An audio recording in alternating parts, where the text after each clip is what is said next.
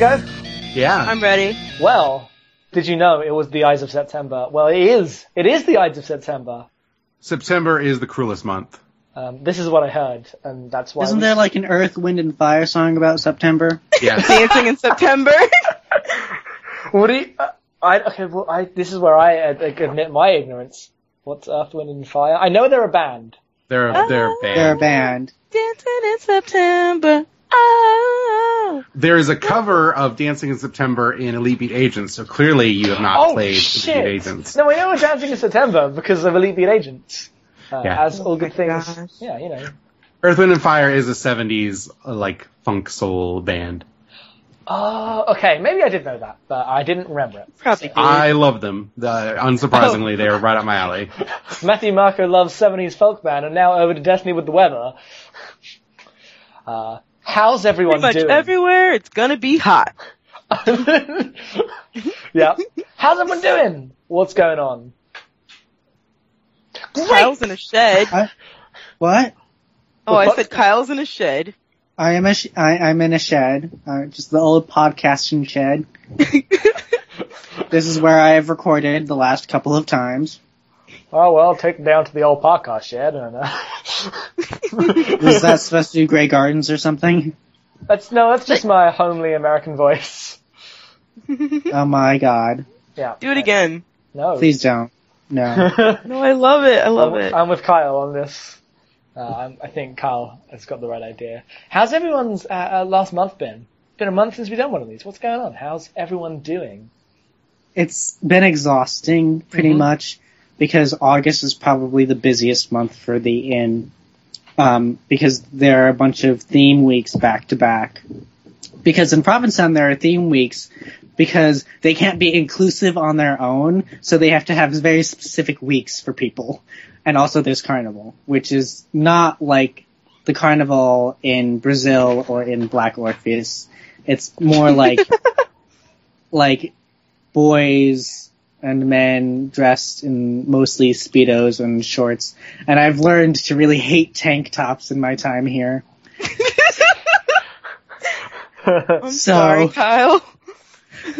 Yeah, it was very ti- it was very tiring, but prurient. A little prurient for for me, but mostly tiring. uh, my month's been alright. I got really into art journaling hmm and I can't stop. I've got glue all over my fingernails and paint stains on my mattress and Me too, but not from art. heyo. yeah. And uh yeah, you know, you know how it is. Yeah. Got to get that art done. Be Lot arting. art. Always be arting.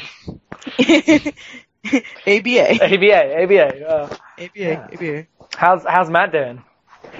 I'm fine. I've, uh, I, instead of watching movies, I watch a lot of Steven Universe, but I won't talk about it here because I already talked about it on your other podcast. That's true. We did. That happened, but I guess I, I've been all right. So nothing exceptional to say in my update. Let's talk about what movies we've seen.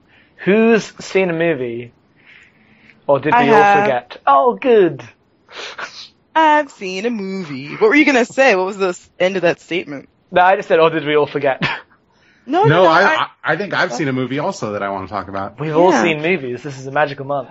In fact, me and Destiny had so many movies that we actually talked over and chose the movies we were going to talk about on this podcast. Podcast Oh. preparation. This. Yeah. Yeah. Look at this. Look at us, professionals.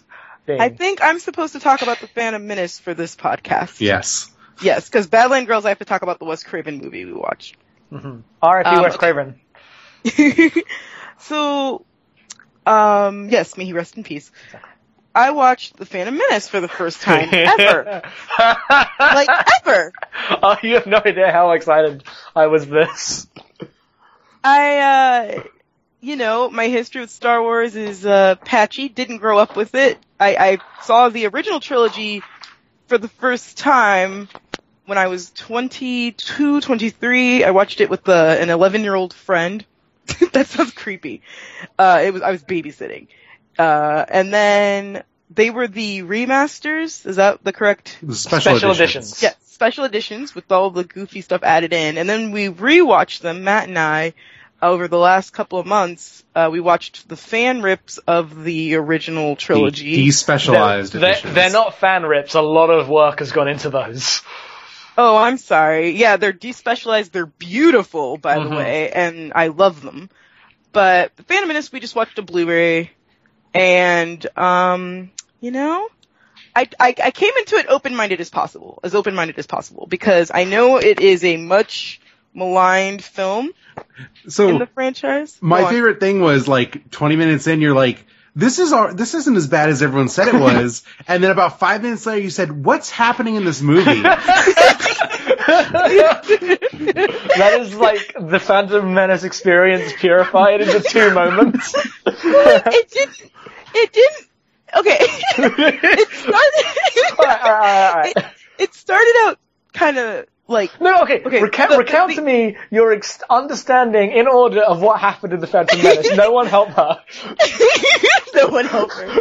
Um, okay, so they give you this block of text about oh, like Star Wars. crazy, yeah, and it's like exciting because you're like, oh, it's just like the originals. And there's this crazy explanation of like a trade agreement with some group you've never heard of on a planet you've never heard of with the and, and another group you've never heard of and it's like what and then the traders get all mad uh traders T R A D E R S because they find out that they're sending over Jedi's to Naboo is that where they were sending Yes. them and I know I'm awful and like they're all upset that they're Jedi's, and I didn't understand why. And Matt's like, "Well, they're uh, they're space cops," but it's like, huh? So one of them is Obi Wan Kenobi, but he's a baby, and he's or he's not a baby. He's Ewan McGregor, and he's got the ugly haircut that apparently is just the ugly default Jedi uh, Padawan haircut With the braid. with the braid and the Yep. nasty ponytail that's like chopped off, and it looks like some weird like show pony.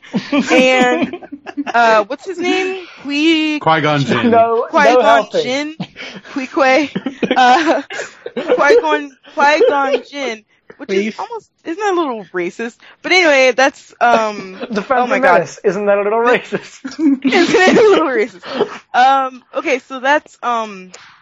What's his name? Help me with his name. Liam Neeson. Liam Neeson, and he's, you know, training Obi-Wan Kenobi, so it's still in training. And you kind of, I'm pretty sure that character gets name dropped in No. one of the, No. no? No. Oh, I could have sworn there was a bit where Darth Vader was like, blah, blah, blah, trained No. me. But no, he just mentioned Obi-Wan trained him. So you kind of know that.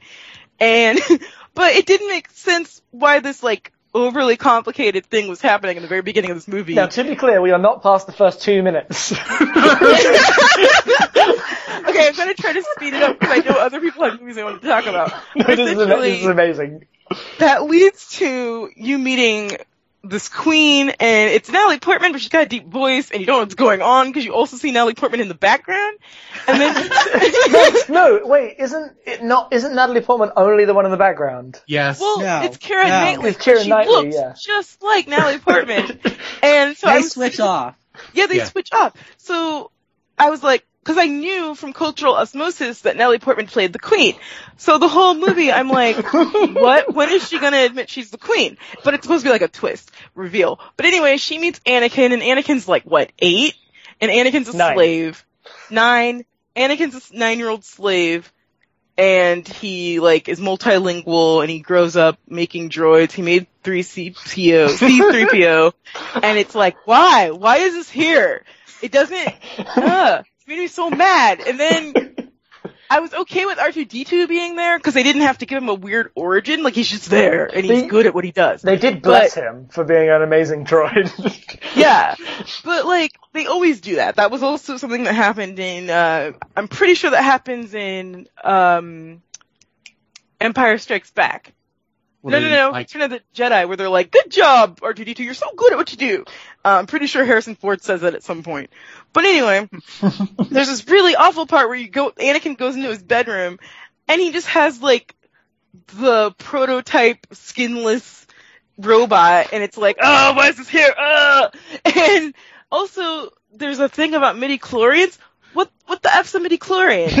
and I, that was also really upsetting. So, in summary and in conclusion, I'm not done, but like, the movie's really overwritten and that is evident within the first like 10 minutes.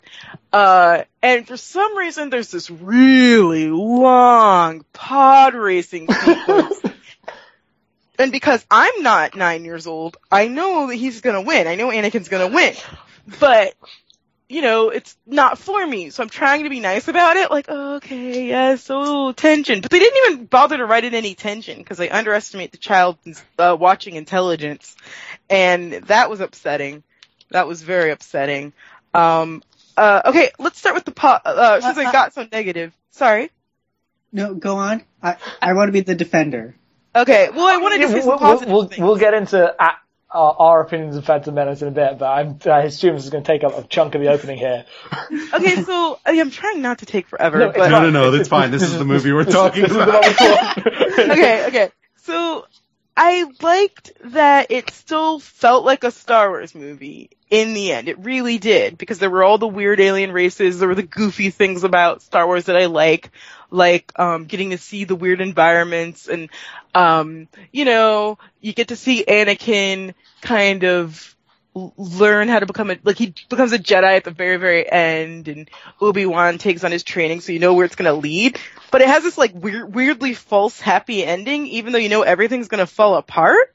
And also, you know, like through cultural osmosis, if you're me, that um Anakin's going to get with Padme, so it's like super gross that she's way older than him. Like she's pre, or excuse me, she's post-pubescent and he's pre-pubescent. It's just weird. Um, so even Matt like pointed it out. Matt's like they should have cast Hayden Christensen or somebody older for Anakin in this one, and I agree. Um, also, they should have given Jar Jar Binks less lines. I feel like in moderation, a little tiny serving of Jar Jar Binks, even though I have a lot of issues with that characterization, it would have been fine, you know? Take out a little bit of the goofy, uh, linguistic quirks, uh, uh, dia- dialogue quirks, and that would have been an okay character. I like the sequence where he's a general and he has all those Chaplin-esque, uh, mistakes that turn out to be fortunate, uh, fortunate, and that was cool, but like, man, was he annoying and not funny at all. But I, I, uh, feel like that's, uh, just me. That's, that, that character's not for me. And, um, oh goodness, I think I ran out of positive things to say, but overall, it was just overwritten and, uh, messy, real, real messy. Like I just, I don't understand why they had to add in all this extra, uh, I guess it's lore, isn't it? Like this backstory to stuff that in the original tril- trilogy, it is what it is. It's like, okay, there are Jedi's. Uh, okay, um, you know, this empire is really evil and this is why, because they're using the dark side of the force. And I understand that in this movie they have to explain like what's going on politically, but couldn't they just like narrow it down to, oh, Siths are back. That's it. Siths, Siths are back. We don't have to do this weird, like, boring thing with the Senate. And, I mean, I guess it's kind of, no. No. No. no.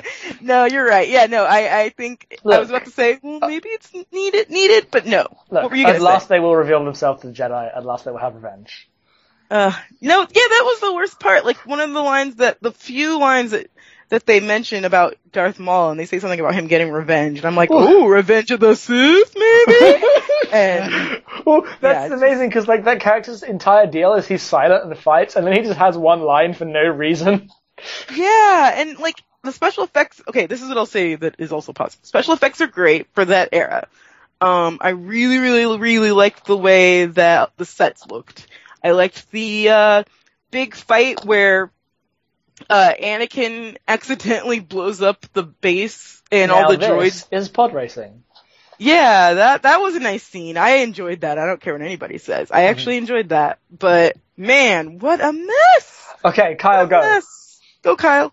Okay, so everything you say is completely valid, but my attachment to the Phantom Menace is, you know, like half nostalgic because it is the first film that I ever saw in theaters, Aww. and I get Aww.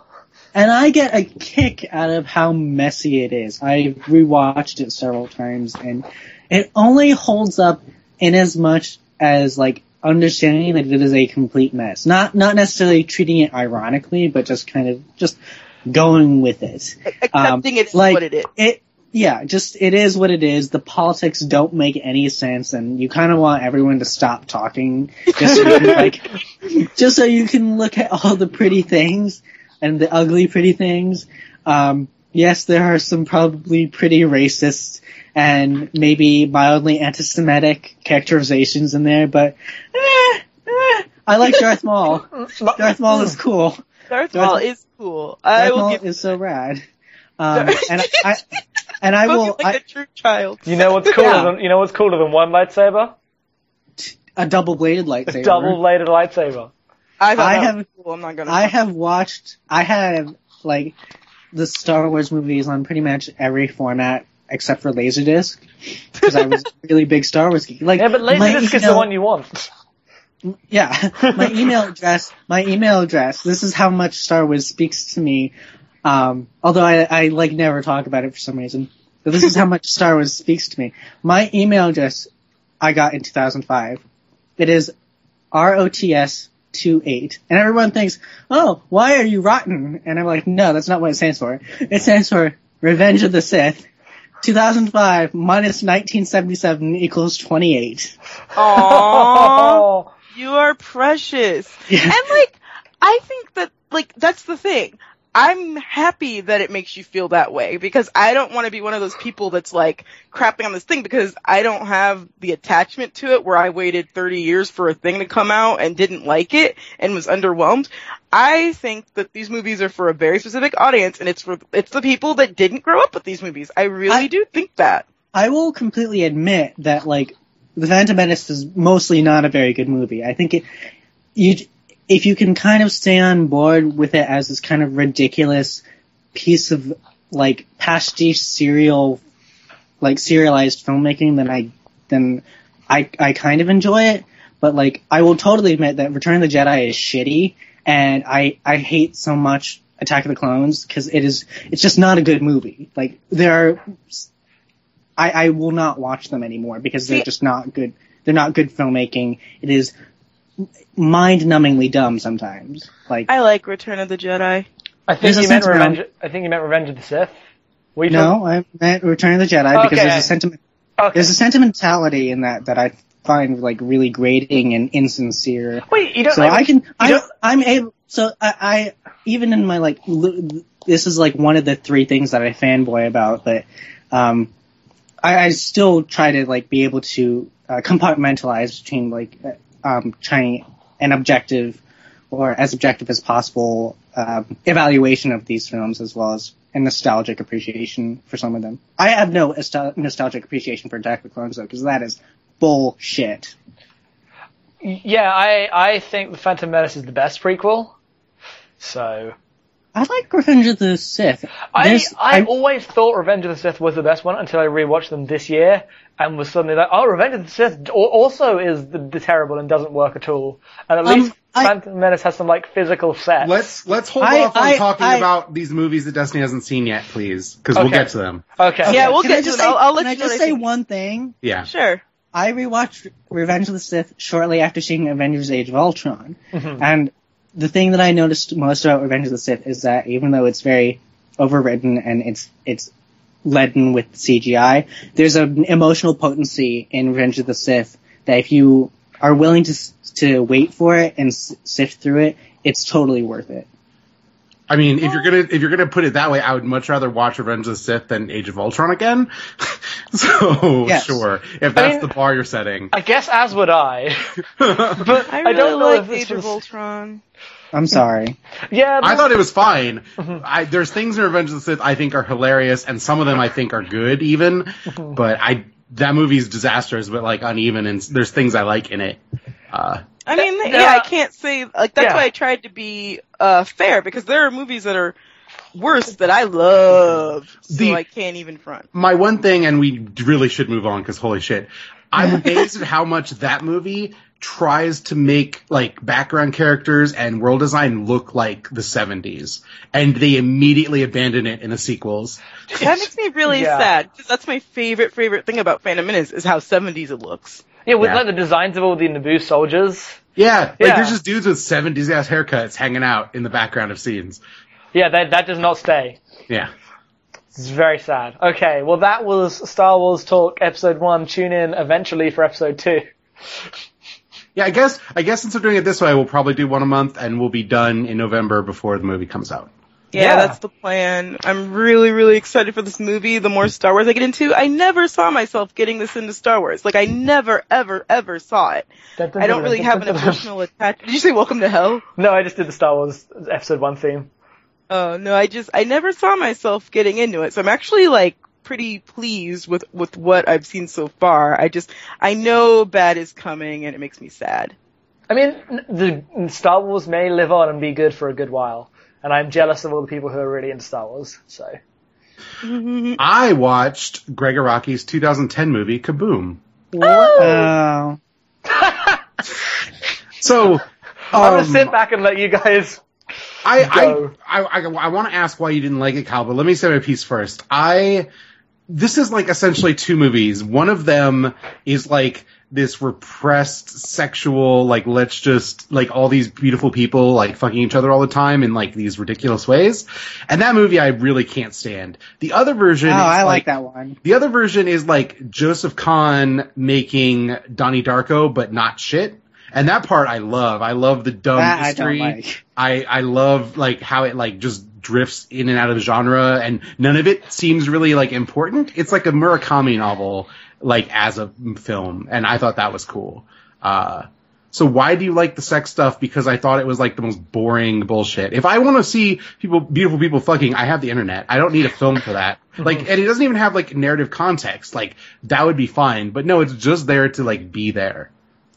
Um, I think Kaboom is kind of emblematic of what I don't like about what I don't like but wish I liked about um, Araki's aesthetic and and usual narrative tropes because I also didn't care for the Doom generation and I also didn't care for the Living End. I haven't seen Uh, those, so I'm just going off of two movies.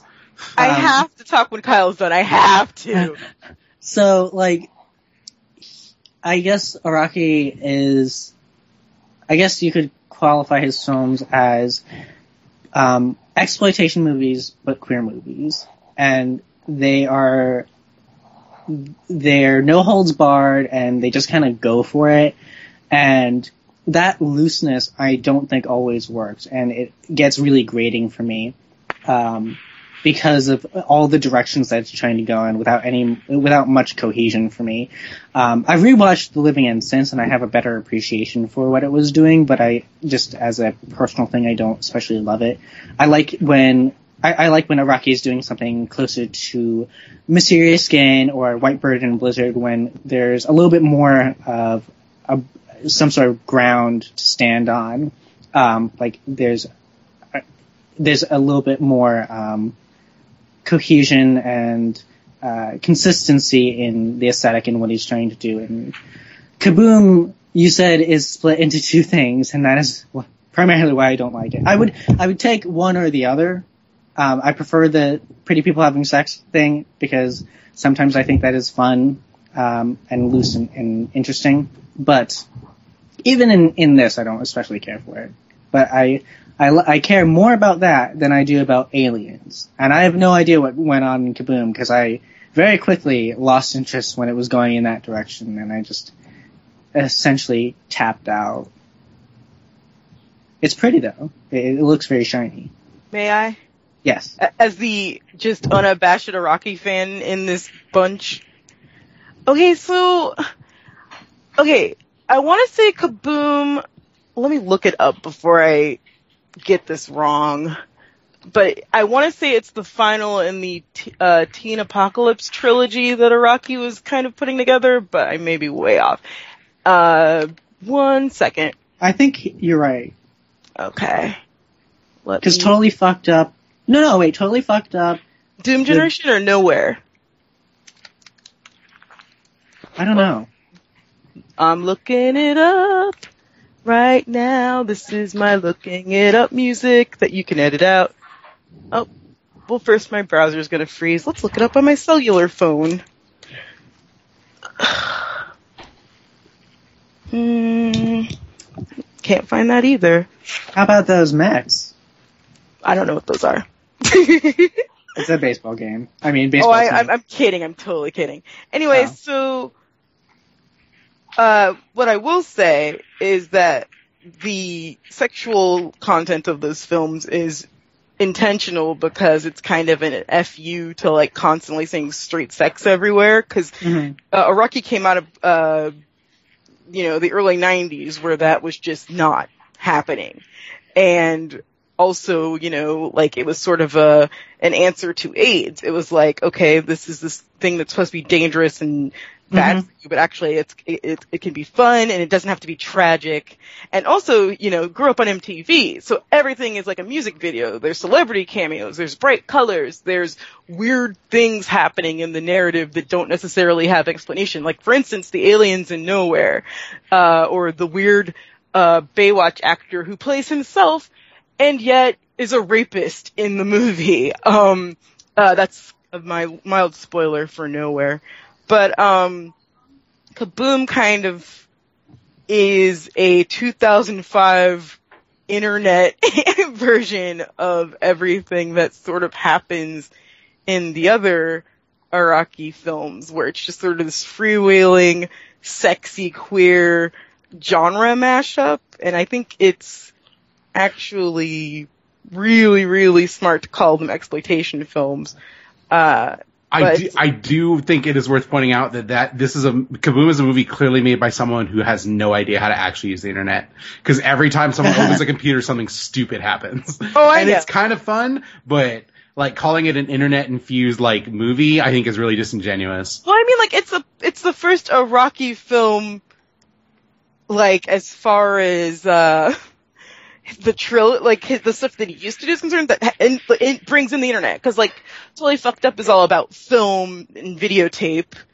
And like there's elements of television in nowhere. And then kaboom you know there's websites weird websites and weird ways of finding people that are missing and such. So i mean it's i think that it's um I don't know. I think that's like an important aesthetic because it it speaks to like these uh sort of problems in what you know the traditional straight romance is, and also I just I think he really just enjoys reveling in the, the sort of um uh I mean I don't think it's unusual, but I think he wants to kind of make people feel weird that everyone in his movies are bisexual.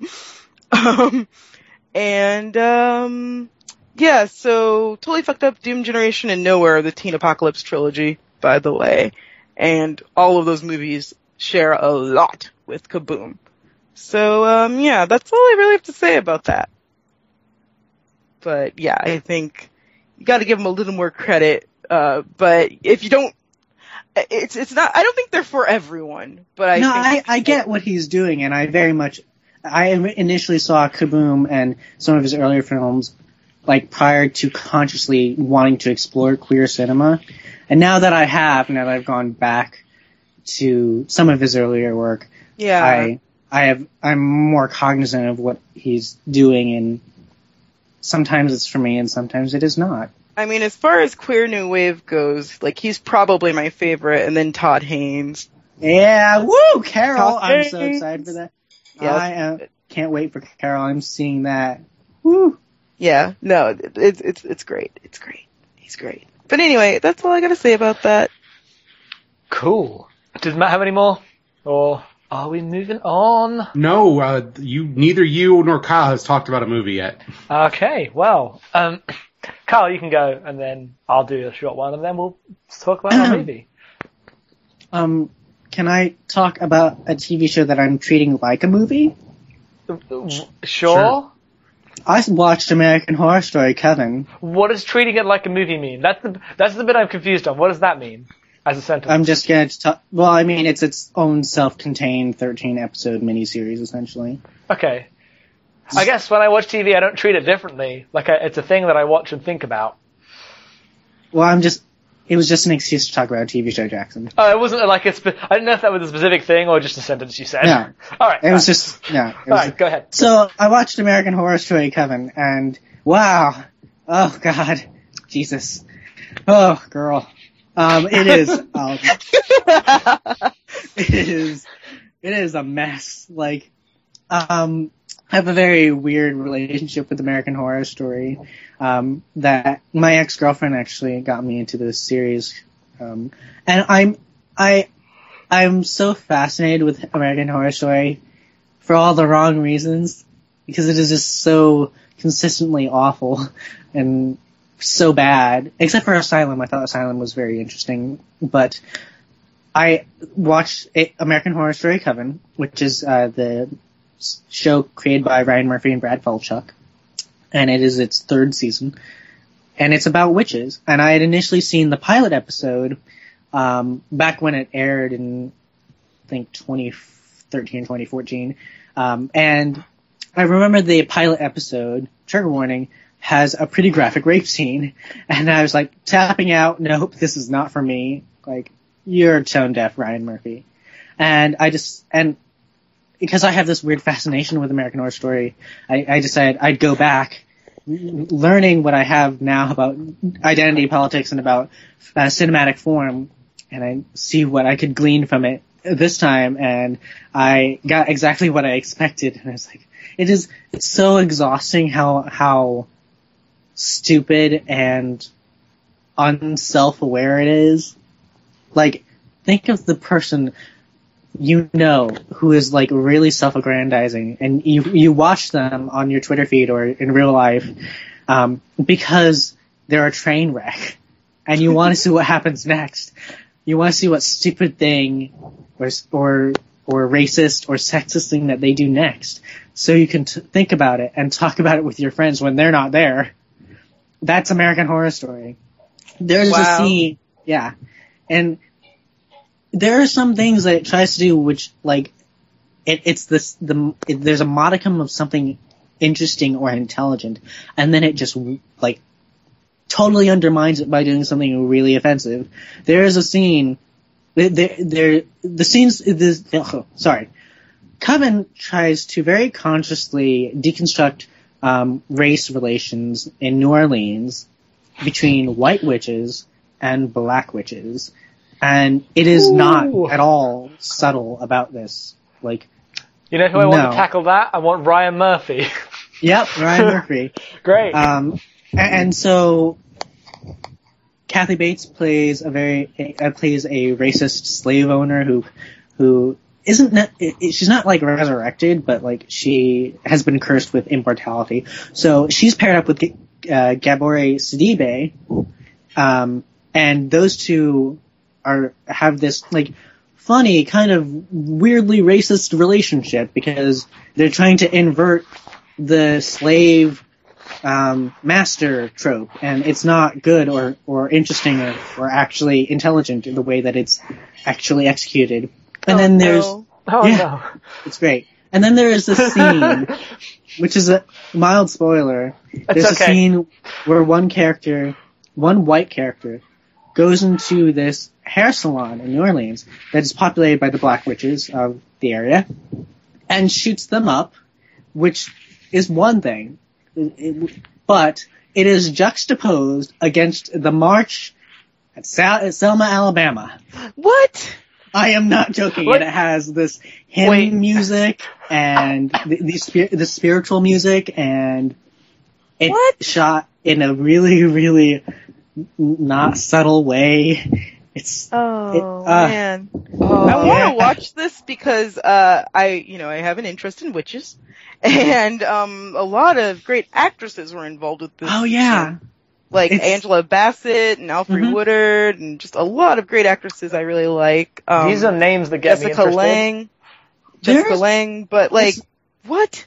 It's a really good showcase for these great actresses to elevate some really bad writing, um, because all the writing um, really reduces these actresses.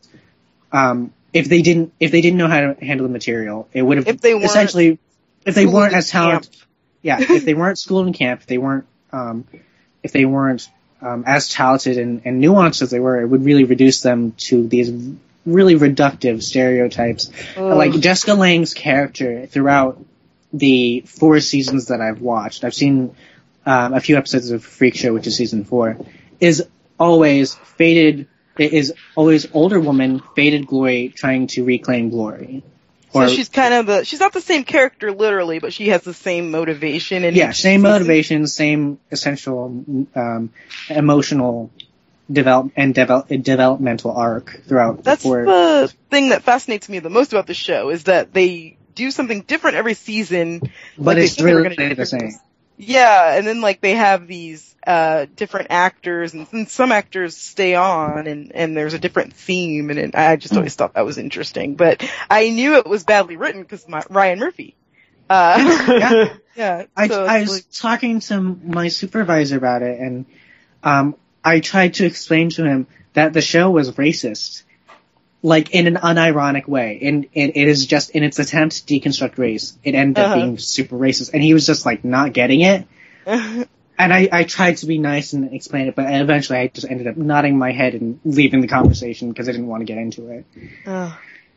And uh, yeah, uh, I so yeah, I watched American Horror Story, on, Kevin, on, in on two days. almost every front, this just sounds like the newsroom.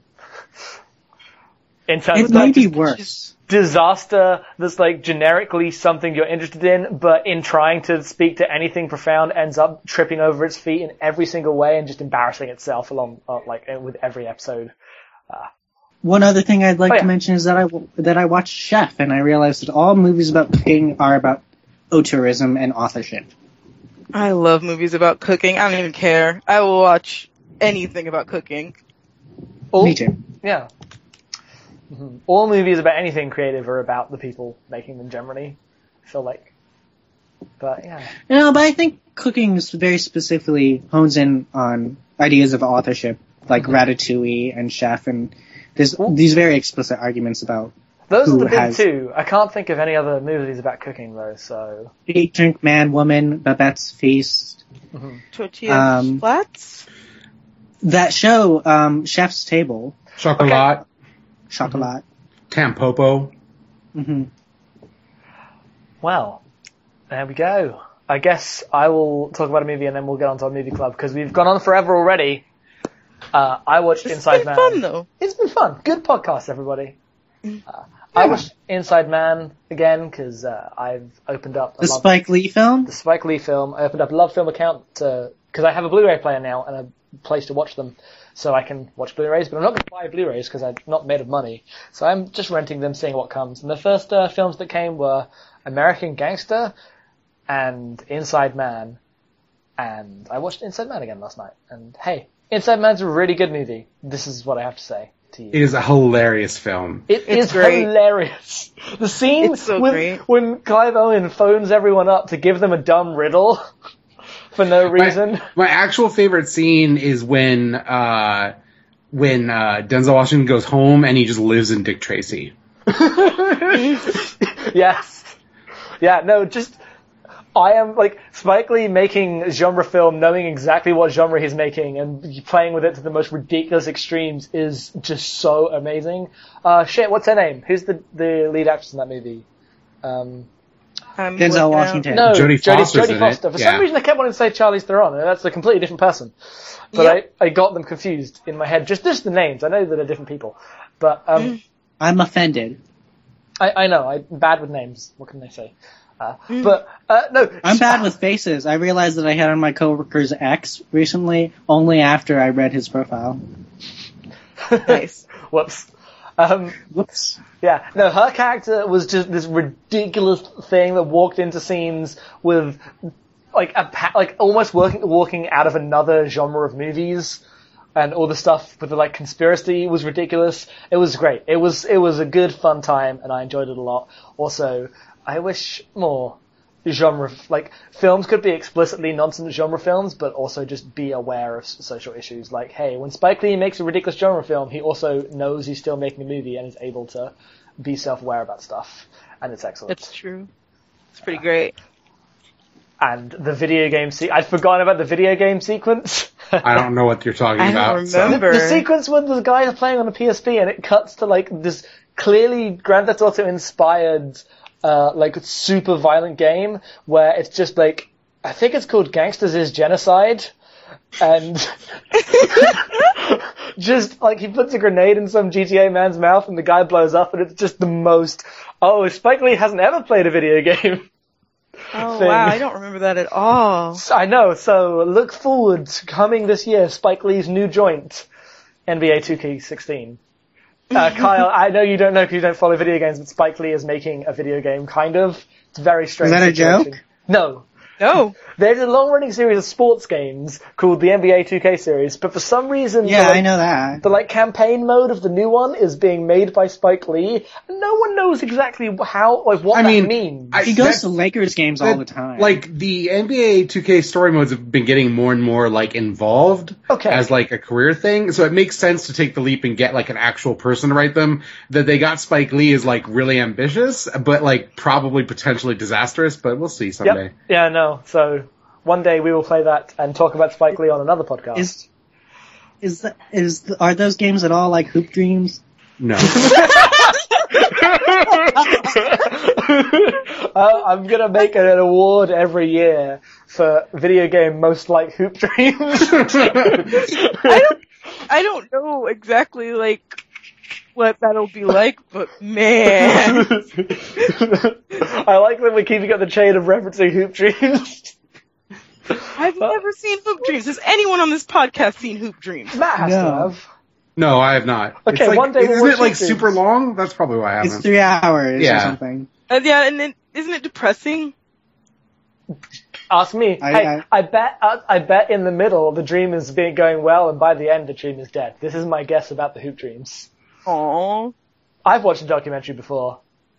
So that was movies. Now movies. um, uh, this month's movie club was chosen by Kyle. No, Destiny. No, no, it was not. Destiny. Me? Okay. This month's movie club was chosen by Destiny. Um, yeah, yeah, exactly. I'm, I'm with it. I'm on it. And uh, if you want to tell us what it is and why you picked it, and we'll get into it, because yeah, go go. Right. Uh, this movie, Ex Machina, um, I think written and directed by Yes. Alex Garland, uh, author of The Beach. He wrote 28 Days Later, if I'm not mistaken. Yep. Is that correct? And the film Sunshine. Yes. Um, is that true? Okay. Sorry, I didn't look this up, so I'm just going Well, off the top of my 28 head. Days Later, Sunshine and Dread are the three big ones.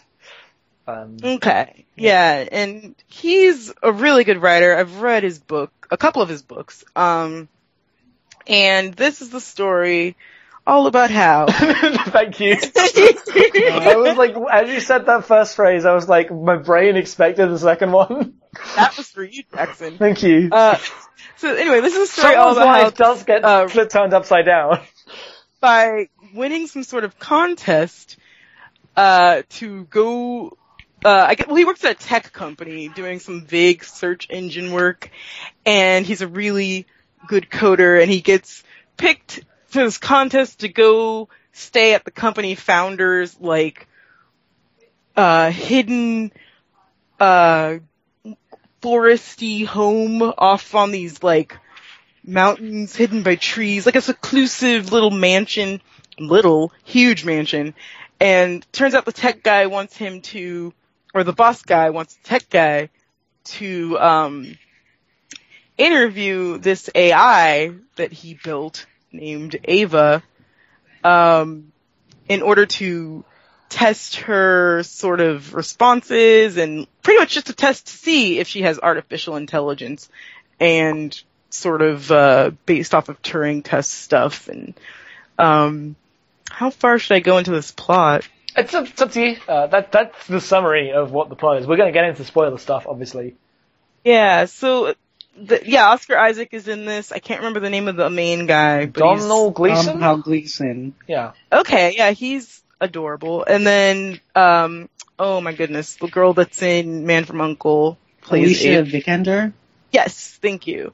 And she, you know, she's a robot lady, android, and shenanigans ensue. Mm-hmm. Yeah, they do. This is not what they see.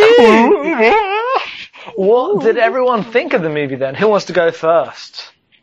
Let's kick this off. I will off. go first. I'll I Class. will go first just Oh. because I know that I'm not going to have that much to say about the film. Why, why is that? I had I will explain, Jackson. Yeah, I'm I'm handing off to you. Podcast. Thank you. No. So I saw Ex Machina. Um, it was one of the first films that I saw when I got to P Town. Um, so I, I had seen this before, and I have I don't care what it has to say about consciousness. Honestly, um, I think it is an exquisitely designed game. It's it's would have it would have made a really good play. I think, um, perhaps even better than a film because it's mostly two people talking throughout it, and it's it's very much contingent, um, I guess, on audience expectation of how character motivations are going to uh, affect their actual actions. Um, and I don't think the conversations in and of themselves really matter that much. Um, so I think it's it's a very lovely game to play, and, and it's fun to watch. And although I'll, I although I will say that I think it sells exposition very nicely. It sells exposition very interestingly and and, and in a very engaging way. Um, and I'm kind of interested in what it has to say about gender, um, in as much as Ava the robot technically um, is genderless, but is coded to um, perform as female. Um, and so I think that's kind of interesting. I, would like to write about that at some point, but yeah, that's mostly what I have to say. Mm-hmm. Uh, yeah, I I'll, i guess I'll go next. I really liked the movie. I thought uh, the like I had heard it framed as like this amazingly just um, uh, what's the right word? Like really highbrow like intellectual science fiction discussion about artificial intelligence, but I was like way more delighted when I watched it, and it was the most self-aware genre ridiculous film about uh, a robot lady and two guys just talking about robots and stuff. So the stuff I like first took away was just how much it loved playing with genre. And like there's the scene where after every like lots of stuff happens, uh, the guy cuts his arm open because he suspects he might be a robot, and the sense of potential that the film is able to find at that point, where you're like, oh, this this could literally go anywhere because it is like knows exactly how to tease all possibilities, and like like everyone could be a robot, no one could be a robot, this could all be fake, anyone could be real. Like, like there is a point in this movie where all of that could be true, and it really enjoys playing with an audience who knows and has seen this movie a thousand times before. Uh, and is thus thus able to make that a really just cool experience of going through the motions. Um, like, yeah. Oh, go ahead. Are you done? I mean, I was just gonna say it was a cool pulpy thing. Okay. Uh, yeah. uh, to build on that, what this movie, I guess, actually is to me Mm-hmm. is very much like Soderbergh's late directorial work. Yes. Where he was just making genre exercises to like have fun with those kind of films. Mm-hmm. Um, and that, like, I enjoy it for being that, and it's very beautiful and very fun, but I'm actually kind of bummed that it drifted away from the potential of the initial premise, which was basically like a three person stage play, like Kyle said, where you have these three people and they all have very specific points of view and it explores that. I think it spends too much time with the main guy who is like the least interesting point of view. Um, doesn't give you enough time with Ava as like a like a person. It doesn't give you any real glimpse into her interior life, and I get that that's the point. But when it like passes through the veil towards the ending and like gives you just a moment, like that back, it doesn't backfill in the way that you would hope it would. Um, her opinions about her experiences beforehand, uh, and it's partially hurt because Oscar Isaac's character is like two thirds way through the movie given this backstory that is like makes him this completely irredeemable mustache twirling uber villain. Mm-hmm. And he was way more interesting as just here is the kind of tech bro CEO that we know about through living in 2015 but because Oscar Isaac is like a way better actor than either of his co-stars in this movie Yep. and because like his point of view is maybe the most like gray he, whenever he talks, like the things he has to say are interesting and worth consideration, but the movie undercuts it all by just like making him this horrible like robot molester guy. I agree with that. Like, I think, uh, I mean, uh, we'll let Destiny go next and we'll get into it. Oh, I I agree with all three of you, which is kind of funny because like I really really liked this movie because as Jackson said, it it really, really, really uh, plays with your expectations. Like you really, ha- I can't stop saying that word. There's a point where you you you could see um, the main boring guy being a robot, and it wouldn't be it would be surprising, but it wouldn't be mind blowing or anything. Um, also, you don't everybody's deal, for lack of a better word, is really murky in this way that the movie does a really good job at portraying. Like everything being a mystery is really well done. As a story that um, takes kind of joy and uh, glee in revealing its mysteries in this really subtle way, it actually is is a great film but the payoff isn't that exciting because they just I don't know there's not enough mm, I don't know like the the stuff they play between what's the name of the main guy I keep forgetting his what's White the character's dude. name what's Caleb. the character's It's name Caleb. Caleb He's Caleb, Okay, and then the other guy, who's Oscar Isaac? I can't just call him Oscar, Isaac because he's Oscar Isaac. Nathan. Nathan. Nathan. Nathan. Caleb I remember Nathan. his name. okay. so the play oh right, between he says Ava- no, yeah. Okay, sorry. Uh, the stuff between Ava and Caleb is okay, but it, it, it doesn't have enough beneath it aside from Caleb doesn't know how much of it is her and how much of it is the programming. But then since we can't, like we're kind of built to automatically not trust Nathan just because the fact that he's like this alcoholic tech bro who hides and keeps everything really secret and has all these weird, um, like he, he, he can't have his maid speak English because he doesn't want any of his secrets given away and he can't trust you to, you know, not sneak around when the power goes out. So everybody gets locked in their rooms when it happens. Like you're, you're built not, or you're, you're made not to trust him from the get-go. So, uh, you know, all that stuff about him, between him and Caleb is actually my favorite part of the Mhm. film. And sadly, even though I think it's supposed to be more about the stuff between Caleb and Ava, that stuff is sort of given the short shrift. So when the ending happens, Mhm. it doesn't feel as rewarding as the movie wants it to be. I think what the movie is missing is just like uh, Matt said, it's missing a kind of like moral grayness to Nathan's character and also a moral darkness to Caleb's character because the ending plays like exactly what you would expect. Like you're meant to go into that movie thinking, well, Nathan's clearly the bad one and this uh, Caleb guy is just cool dude.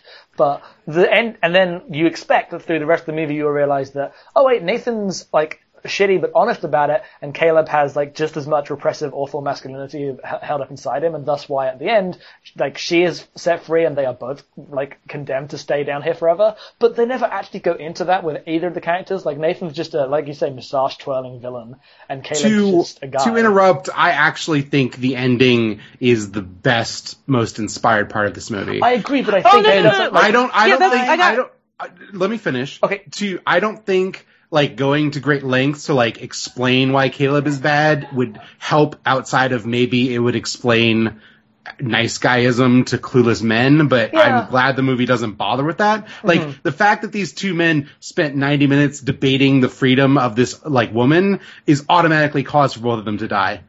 Yeah, Yeah. no, that's what I was gonna say. Like, the ending isn't weighty enough in the sense of like, you know, like, you never really buy that, um, what am I trying to say? Like, it just, like, there wasn't enough between them, and then all of a sudden they kind of built it like, well, they're gonna run off together, and for me that didn't work. Mhm. But once she, once you figure out, and I mean it's a split second, you figure out she's gonna leave him. That that was really great.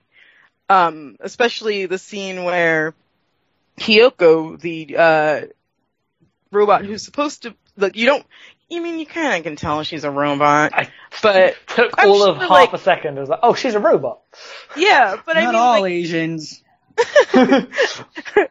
um, there's this lovely, like, you know, not everybody watching the film, I'm sure, saw that coming, but there was a question even to Caleb's humanity. So, like, I love that, like, it's kind of up in the air, even if it is really obvious. Um, and when Kyoko stabs Nathan and Nathan's like, unreal, uh, Like I like that part a lot because I it was that the, the sister solidarity moment of the film. When he just like And- walks away and he's like, oh, oh, unreal. All right, okay. But like Long day. ending- the part for me that doesn't work is just the believability of like Caleb and Ava's relationship because I feel like the movie doesn't give it enough. But like no, the the ending as what it is is her getting on that helicopter is the best. Mhm. Absolute best. I actually wish it had stopped like 30 seconds before. That it had cut to black right before she left the building or something. Because I thought that just personally would have been more Oh, interesting. that's a common opinion, and it's one that I really disagree with. Like, It's a- really It's a what opinion? common. Like, I've seen that argument Oh. on, on the internet a lot, and I really disagree. Like, I think that by ending it in the facility, it frames the tragedy of Caleb being trapped in there as way more important than the like joyful Freedom her of escape. Ava. Yeah, Yeah. like the movie. well, I mean, I think mm-hmm. you could have. I'm not necessarily in the building, but like before she looks out onto the people watching. I mean, it looks out on the people watching those people and whatnot. Just I'm glad it shows they're happy. yeah, I, I would like. I I the don't mo- disagree that it's important for Ava to leave that building, and I, mm-hmm. I just think it would have been more satisfying if the ending were slightly more ambiguous. okay, that's fair enough. Because I think that just made that I, that I feel personally would have been j- more compelling. Uh, I, I guess like I like the fact that it ends with just her on that corner watching everyone. Like that's I feel like that's where it was always going to end. Uh, so I so are we agreeing to use female pronouns when we're re- when referring to Ava? Because I would argue that Ava is genderless. Um, I'm Hmm. going with female pronouns because of Nathan's intent to like screw with Caleb, but like that's a good point. That is the only that is the only thing I really find interesting about this film is how I I don't I'm, not- I'm okay. I'm not sure that Reed like follows through very much because the way that she like aspires to be like she could just be a robot lady who walks around or a robot person but she chooses to get wigs and dresses like she adopts feminine traits on her own so i think that it like i think it's fine to assume that she self-identifies that way Like I understand the Okay. idea of like wanting to not uh, refer to anyone who like presents with feminine traits as immediately female, especially on a movie that's like about gender performativity in this way. But I think the other angle of referring to her as uh, gender neutral, despite the fact that if this like she like every single sign there is that she identifies this way, uh, is kind of like goes down a far more uncomfortable road road of like that it can get transphobic. Uh, of just like calling them they feels like denying the gender that they choose in this movie. Uh, that's that's so that's why I would go with the one I go. Though I I understand why you'd be like want to consider that. I don't think you're being bad or anything, but I'd like that's why I, I think that you'd say she in this case. okay. And I also think it's very, very like deliberate and uh there's a psychological underpinning to Nathan where it's like he's just keep making these women over and over. Like there weren't any male uh robots, right? No, no, no. Yeah, like I- there I- was I- a Oh, go on. no. Go on, go on. like I think he like personally I mean like Matt said, uh robot molester, he had some issues with women and I think that he was working that out. And that was definitely intended and I it's not the most interesting angle for that character, but it's in there. I th- I- um, Matt mentioned kind of thinking of Oscar Isaac as this kind of tech bro, and I think it's interesting consider to consider that on a on a little bit more of a literal level, these guys are making things to look at, women to look at, slash things to look at because they are denying them their agency, and also we- have a tendency in society to talk about inanimate objects like cars or electronic devices um, using female pronouns or female names, or at least guys do in the tech world that I've seen tends to. Wait, do they like they refer to phones that way or something? Yeah. We have I, I know, like. we have Siri, Cortana, and Alexa that exist. oh, Yeah, that's a good I point. know, I know that that stuff is gross, but I consider that gross in a different way to like people referring to their cars as like, oh, she's an old engine. Like, like, that's the thing I thought you were referring No, to. that like people refer, people will name their devices I- uh, predominantly men will name yeah, their I think, devices. like the you Siri know, and the Cortana and Alexa stuff is like I think this is much more. Yeah, I agree with that stuff. Yeah, for sure. Oof. I also think like uh the the naming of the technology definitely comes out of the naming of the boats and the cars. Yeah. and- Mhm. Like it's it's, it's the same trajectory. They're they're specific utilities that don't have any autonomy or agency, and they're hmm used for very specific um, objectives.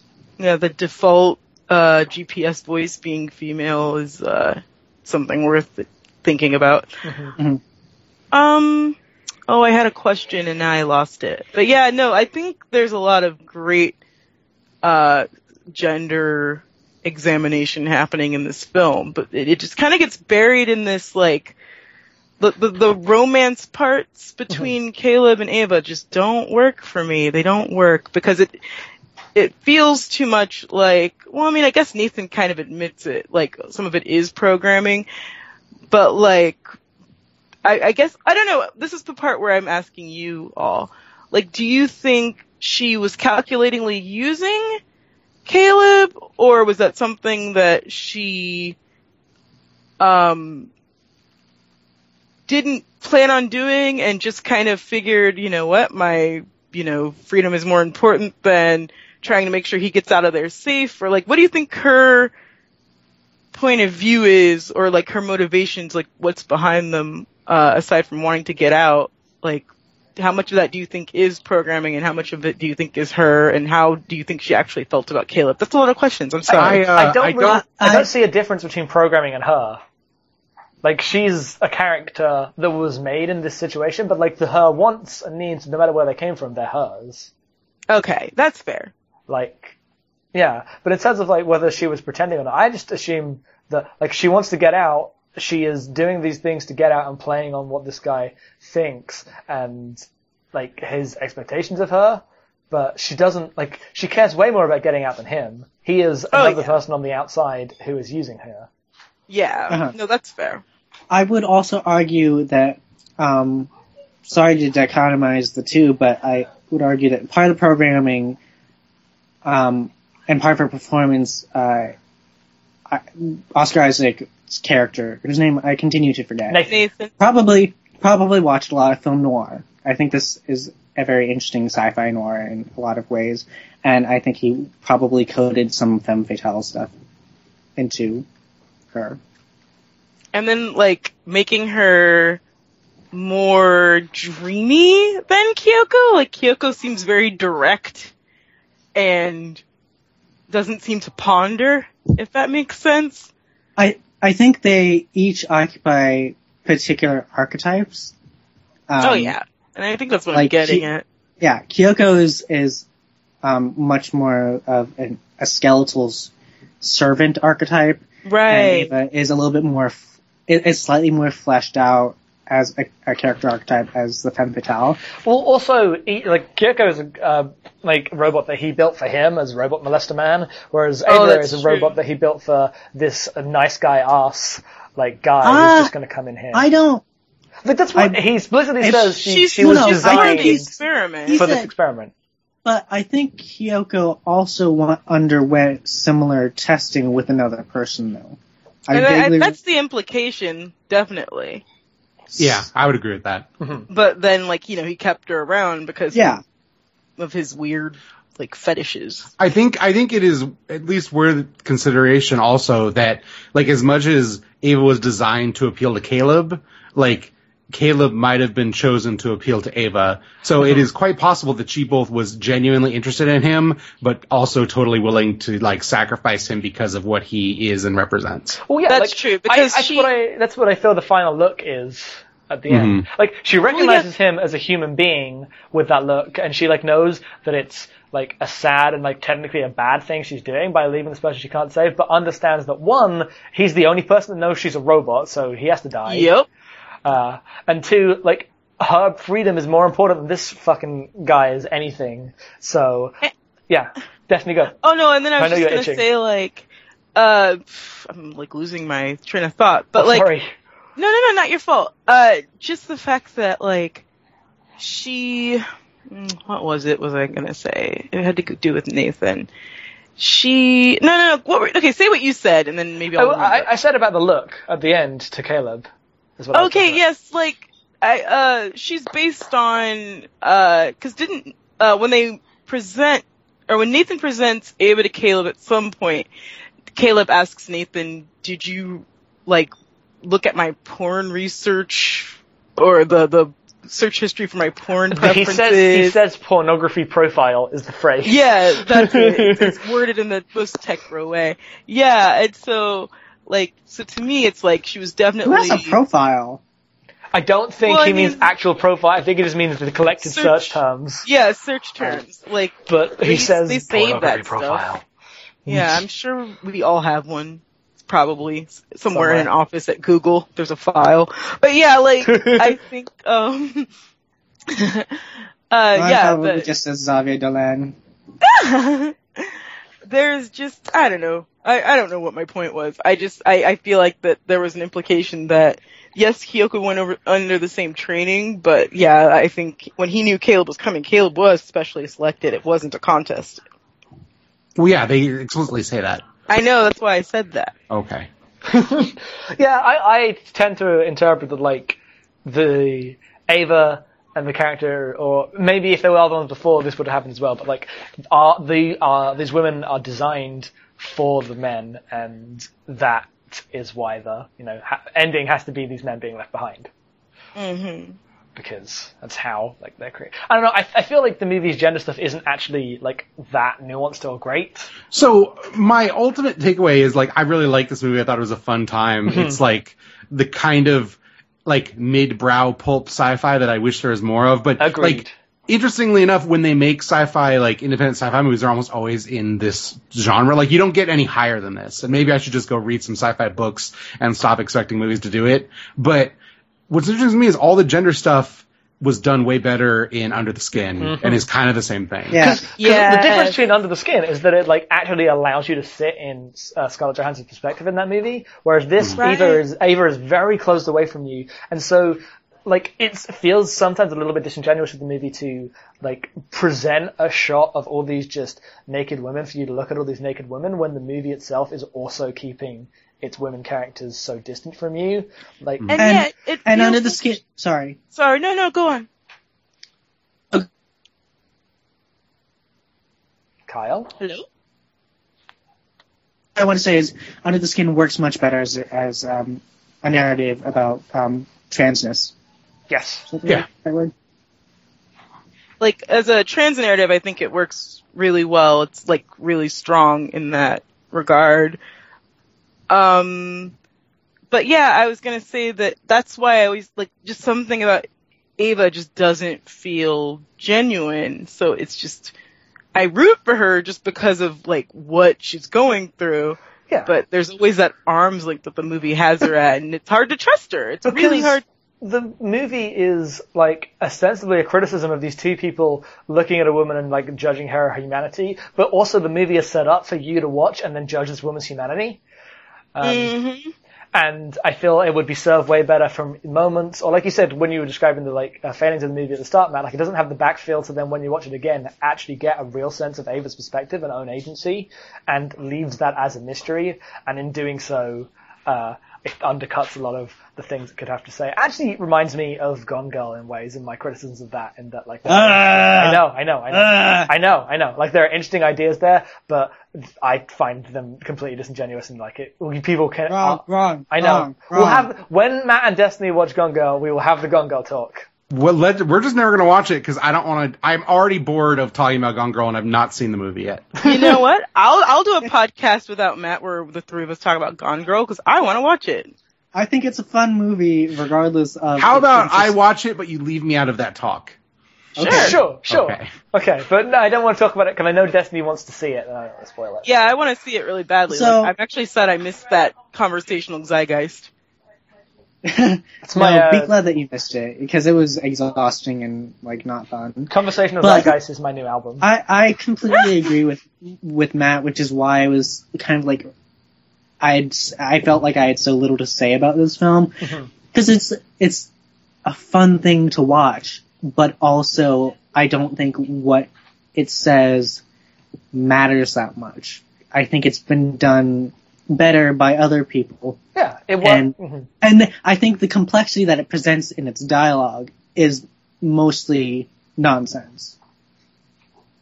Actually, I think it does re- really well I, done. I think it does. I think it does a very good job selling that exposition, and I kind of want to um, talk more about how movies sell exposition to an audience because I think Oscar Isaac and Domhnall Gleeson do a very good job in trying to engage the audience with these very philosophical questions, yada yada yada. But also, I don't care. Like, it's. I don't think it has any uh, much. I don't think what it has to say um, is as poignant or as um, deep as saying very little, like under the skin, right? Saying very little explicitly. like the, like ultimately if you're interested in like ideas about AI there's a lot of actual philosophy that's relatively uh well explained for like a layperson. You can go and read. It's way more interesting. Like I thought it was when they first started talking about the idea of testing an AI with the Turing test early on I paused the movie and described like the Chinese room idea to Destiny. And I thought the movie was going to go in that direction and that's why I like brought it up but it never even touches on any of that sort of stuff and it's really disappointing. Uh I, I would hope that this idealized stage tourism that Kyle pitched would be more about the actual science stuff because there is really interesting stuff there. Yeah, there's the science of that would be actually a really good movie on its own. Mhm. I agree. I but- mean, like we all love Blade Runner, huh? Huh? Huh? Yeah? Yeah? Huh? Huh? Blade Runner doesn't have anything to do with this. I know. I'm just It's talking a about movie. consciousness and it, it, it's I don't- stuff. I'm just- I it was more. It wasn't like It's a a sci-fi serious noir. question. I'm No, no, no. I'm I'm being ridiculous because I feel like I'm the only person on Earth who insists Deckard's not a replicant. I think he's a replicant. No, everyone Unicorn, thinks that but me. Unicorn, unicorn, unicorn, unicorn. All right. Why Um, don't you think, like, I mean, I- I don't. I do not want to talk about this. This podcast has gone on long enough. it's actually, it's actually not gone on also that long. say- It's only been about about an hour.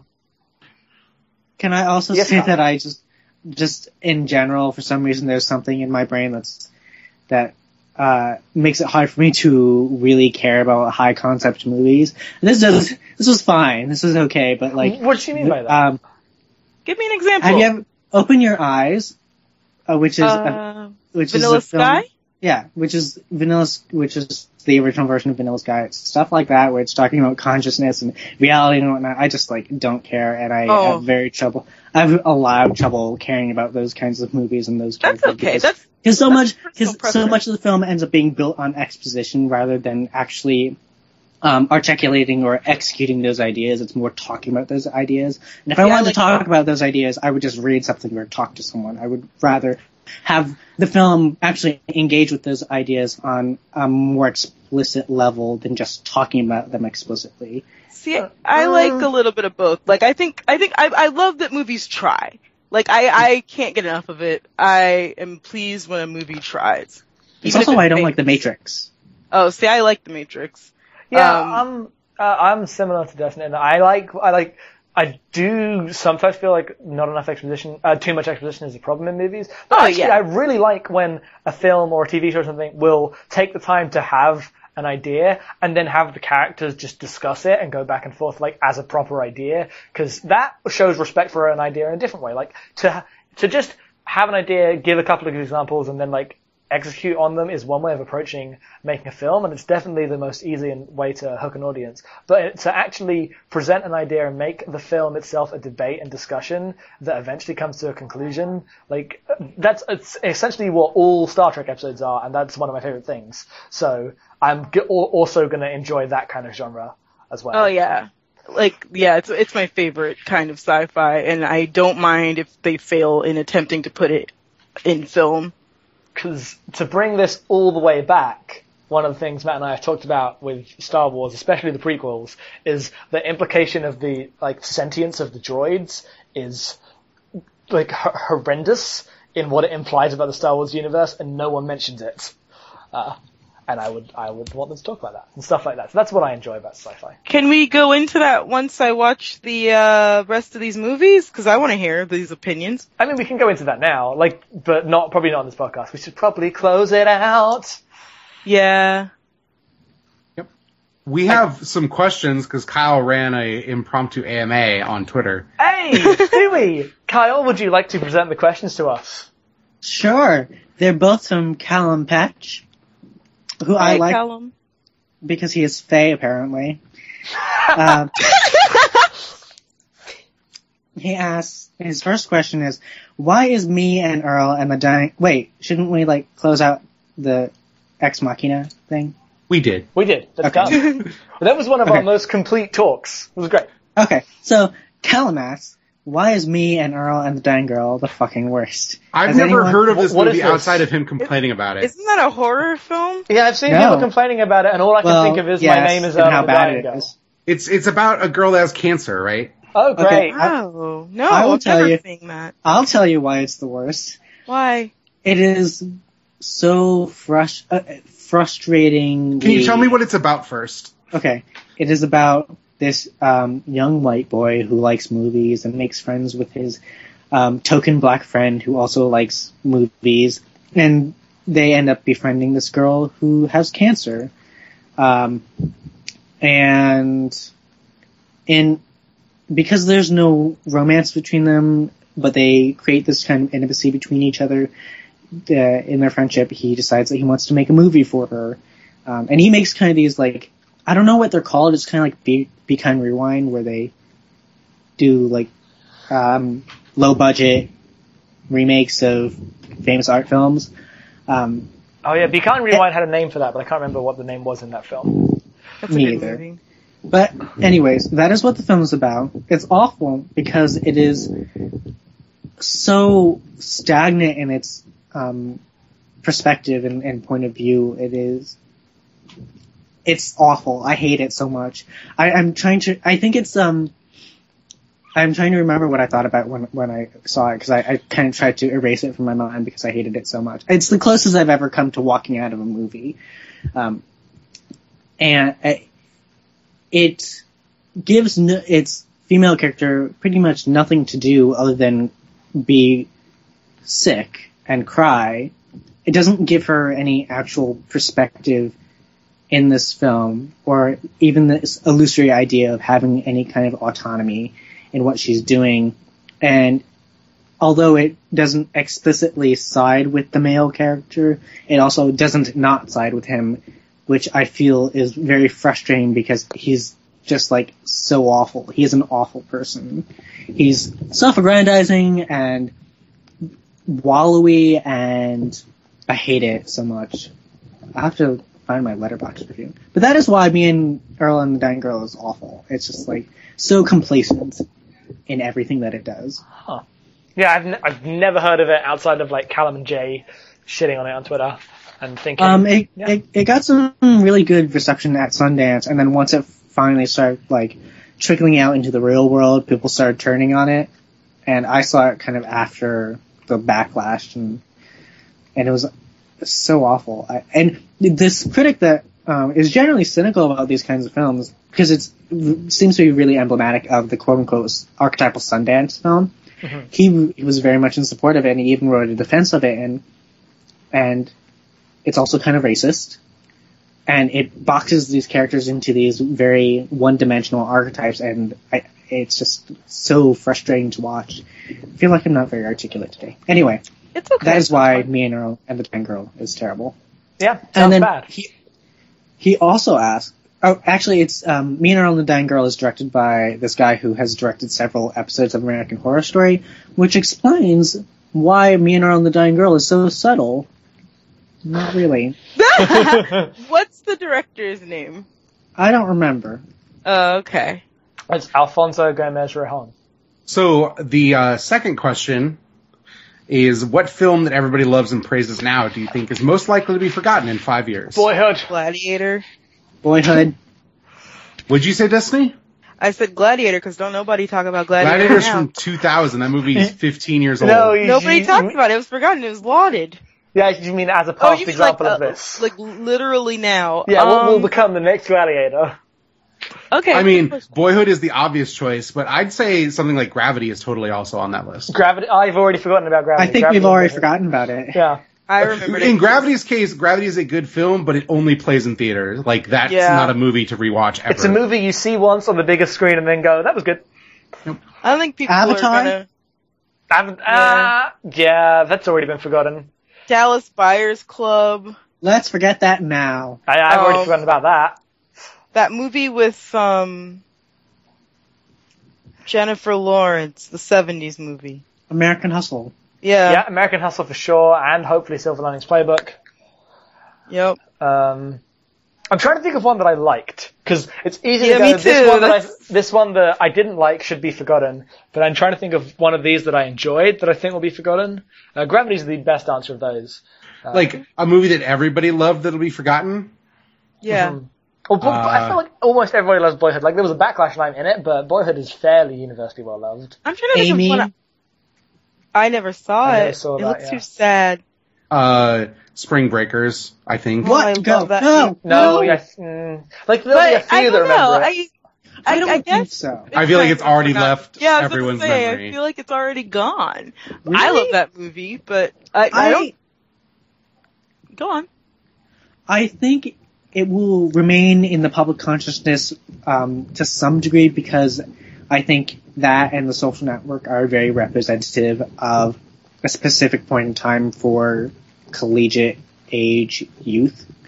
Um, and I think it'll end up being a time capsule, but I don't think it'll be completely forgotten the way that Gladiator has been forgotten or the way that Uh, looking at lists of the movies, like good movies that came out in the last five years, the two that popped into my mind that I love that people have seemingly forgot are Young Adult, which apparently nobody- I love. yeah, young Good adult. point. Yeah, I love that movie. and It's uh, and um, Mother by uh, Bong Joon Hoon. Oh, I love that I one haven't too. seen it. But, But every Mother- like Mother came out at the end of people caring about those movies, and that's a bummer because it's the best one of those type of like I- Korean crime drama things. I wonder if that's really f- fair because I feel like Mother was maybe underseen. Hmm. Like, I think I would group it al- along with Secret Sunshine and Poetry in that they were like really, really nichey and not that many people saw them in the first place. Whereas Old Boy was kind of um, a weird anomaly in comparison. Remember Tree of Life?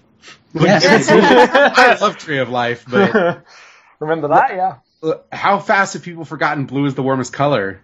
Good You know, point. people yeah. still remember Blue is the warmest color because like Kevin B. Lee did this video essay of the 25 best films of the half decade where he polled 900 critics. Um, and Blue is the Warmest Color, I think, was on there. But, Remember her? Who yeah, remembers her? her? her, I her, remember her. her. about her, but I won't forget her. So I hope that Yeah. someday I will help people remember it because I think that movie's really great. Also, I, I. I feel like planting my flag on the Master, which I think is a movie nobody talks about and is great. Remember That's uh, not, where, wait, what? Bird- You're in talking about everyone to, You like, are last, deep in the bubble of film people, Kyle. Yeah. I think Birdman has about six minutes left. I I, I assume Birdman's that. already gone. So. Yeah. I, I think I don't know. Somebody just talked to me about Birdman earlier this week at work. They were like, "I watched Birdman." I hope Inside Llewyn Davis is one of the God. Coen Brothers movies that sticks around in people's memories It better. Because it's amazing. But we'll see. And we won't actually know till five years are up, but we'll see. What movie do you think will have like a comeback, Noah. like a cult following? People will be like, "Hey, this is way better than we thought." Like Noah. a kind of mediocre film. Noah? Yeah. It's not going to be Noah. It will It's not, not be going to Noah. be Noah. I mean, I wish it was Noah. We don't live in a world where that's going to happen. I don't think it's going to be Noah. I think it's going to be like Attack the Block or No, Attack the um, Block is already beloved everywhere. Like Really? It's all like that cult following happened because it, it it died so hard that the cult following happened the second it like went in cinemas. Well, good because I didn't realize. I thought it was still underappreciated. I guess maybe living in Fifty Shades of Grey. I don't know. I really don't know, but it's No, fun I- to think. I think what'll happen is the next Fifty Shades of Grey movie will come out, will be absolutely atrocious, and people will look back at the like subversive elements of that first one and think, "Aw, I never saw it, so I can't. Really... I love Fifty Yes. Shades Grey. I will go to bat for that. For yeah, I um, don't think it's amazing or anything, but I think they did the best job they possibly could." Um, I think they I- did a really great job. I think I think we're maybe about five years away from retrospectives about how good Paranormal Activity is. oh, I hope Are we not? so. Are we not there already? But I feel No. like No. I feel No. like the, the horror It's people I talk to. Horror people like to shit on that franchise so Oh, hard, and it's okay. gotten really interesting. Yeah, it's it's really good. Hey, you know what? I think people have already forgotten, and it came out like six months ago. Hmm. Nightcrawler. I didn't see Nightcrawler. Yeah, you're right. That wasn't under the radar. I hope. I hope. I need to see it, but I feel like that's one that's probably worth it. Look, I'm still That'll waiting. I'm still waiting for Speed following. Racer to get the following it deserves. So No, Wait, you're I, not hasn't. Speed Racer reached the it's point yet? it's getting there. It could be bigger. Jupiter Ascending won't ever reach the point, and that's a shame. No. That is a shame. It'll never happen. But no, It as follows will probably get a cult following. I feel like it already Oh, does. yeah, it already I feel did. like I would consider that a cult movie because Yeah. I feel like nobody who isn't like a hardcore horror fan has heard of that movie. So I I pretty much think of that movie as a cult movie at the moment. Mm-hmm. maybe at some point the Chappie following will emerge. Oh my god. I bet I bet kids will really like kids who grew up watching Chappie who are watching it right now are gonna be adults who are like, yeah, Chappie. Yeah, like, remember for Chappie? real. like I'm in not the same way, part of me is like, huh, remember iRobot? Yeah, no, I really think that. Look, she's Hold shit on. hot. Oh, aim and fire. Oh, I remember a lot of iRobot. I don't even know why, because I didn't like that movie, and I still don't. It's it's not good, but it's kind of Oh amazing. well, I couldn't think of what movie you were even talking about, and I was like, "What movie are they?" James even Cromwell speaking of? hologram dead person giving you wise advice. I don't know. iRobot's all right. That's Star Wars. no, James Cromwell's not in Star Wars. Oh, Oh, he's in Star Trek. In all of them, every single one behind only Jeffrey Combs. But I think that's a podcast. Yay! Yay! I know. Well done. Good cast, everyone. Uh, let's plug our shit before what we reveal next month movie is. But first, where can we find everyone? I'll go first. You can find me on Twitter at LitRock and on abnormalmapping.com, where me and Jackson and Destiny have a podcast about video games. It's really good. Check out my Paper Mario art zine if you want to buy my drawings. Kick me a few dollars so I can buy more pens, because holy shit, pens are expensive. It's good. It's real good. Destiny. badlandgirls.com and um we recently got featured on here in Nebraska. So that was exciting. Um let's see. Oh, and on abnormal mapping of course. And um Badland Girls can be found on iTunes and whatnot. And I'm at Fridge Buzz now on the Twitter. Yeah. I am. And- oh, just Carl, you can go, and I'll go. oh, thank you for forgetting me, Jackson. No, I was gonna let you go. I was gonna get you go last, and then segue into your movie choice. Actually, Oh, uh, uh-huh. yeah. um, you can find me freelancing around. Um, you can find me on Twitter at Tyle Kurner, T Y L E K U R N E R, and freelancing around on the internet, writing mostly about movies and sometimes about music and music videos at tylekurner.tumblr.com. Cool. Uh, I am at Headfuls Off on Twitter. You can find all the other. I'm on Abnormal Mapping with uh, Matt Destiny. You can find all the other stuff I do at headfulsoff.com. It has a nice index page with links to everything I've made over the last few years. It's cool. Thank you. Now, Kyle, let us know what are we watching next month. Next month, we will be watching Chen Kaige's Farewell My Concubine. which I saw maybe when I was seven or eight, but I have not seen since. So Isn't that a dirty movie for an eight year old to see? my mother let me watch very strange things when I was younger, and, I'm yet impressed. and yet she would not let me watch The Simpsons. That's really funny because I'm, I'm- isn't there a lot of sex in that movie? I don't know anything about it It's- really, but I could have sworn there was a lot of sex in it. There's sex. It's super queer. Um, I watched um, the, Bertolucci's The Last Emperor when I was, I think, 14 or 15. That's really funny. My mother had very strange, like, standards as to what I was and was not allowed to watch. She didn't want me watching the James Bond movies. Fair enough. Moms, But when she, when, moms. When she found out that I had a blog and I was writing about movies, she was like, ah, who cares now? Horse is already out of the stable. I have lost control over this child. he watches movies with reckless abandon, hither and thither, to and fro. The screens I cannot control. That'll be the name of uh, my autobiography. The screens I cannot control. Nice, nice. But thank you very much everyone for listening. Well done. That was the podcast. Tune in next month for more Trashback Ratio. Ah, goodbye. Goodbye. Bye. Bye. Bye.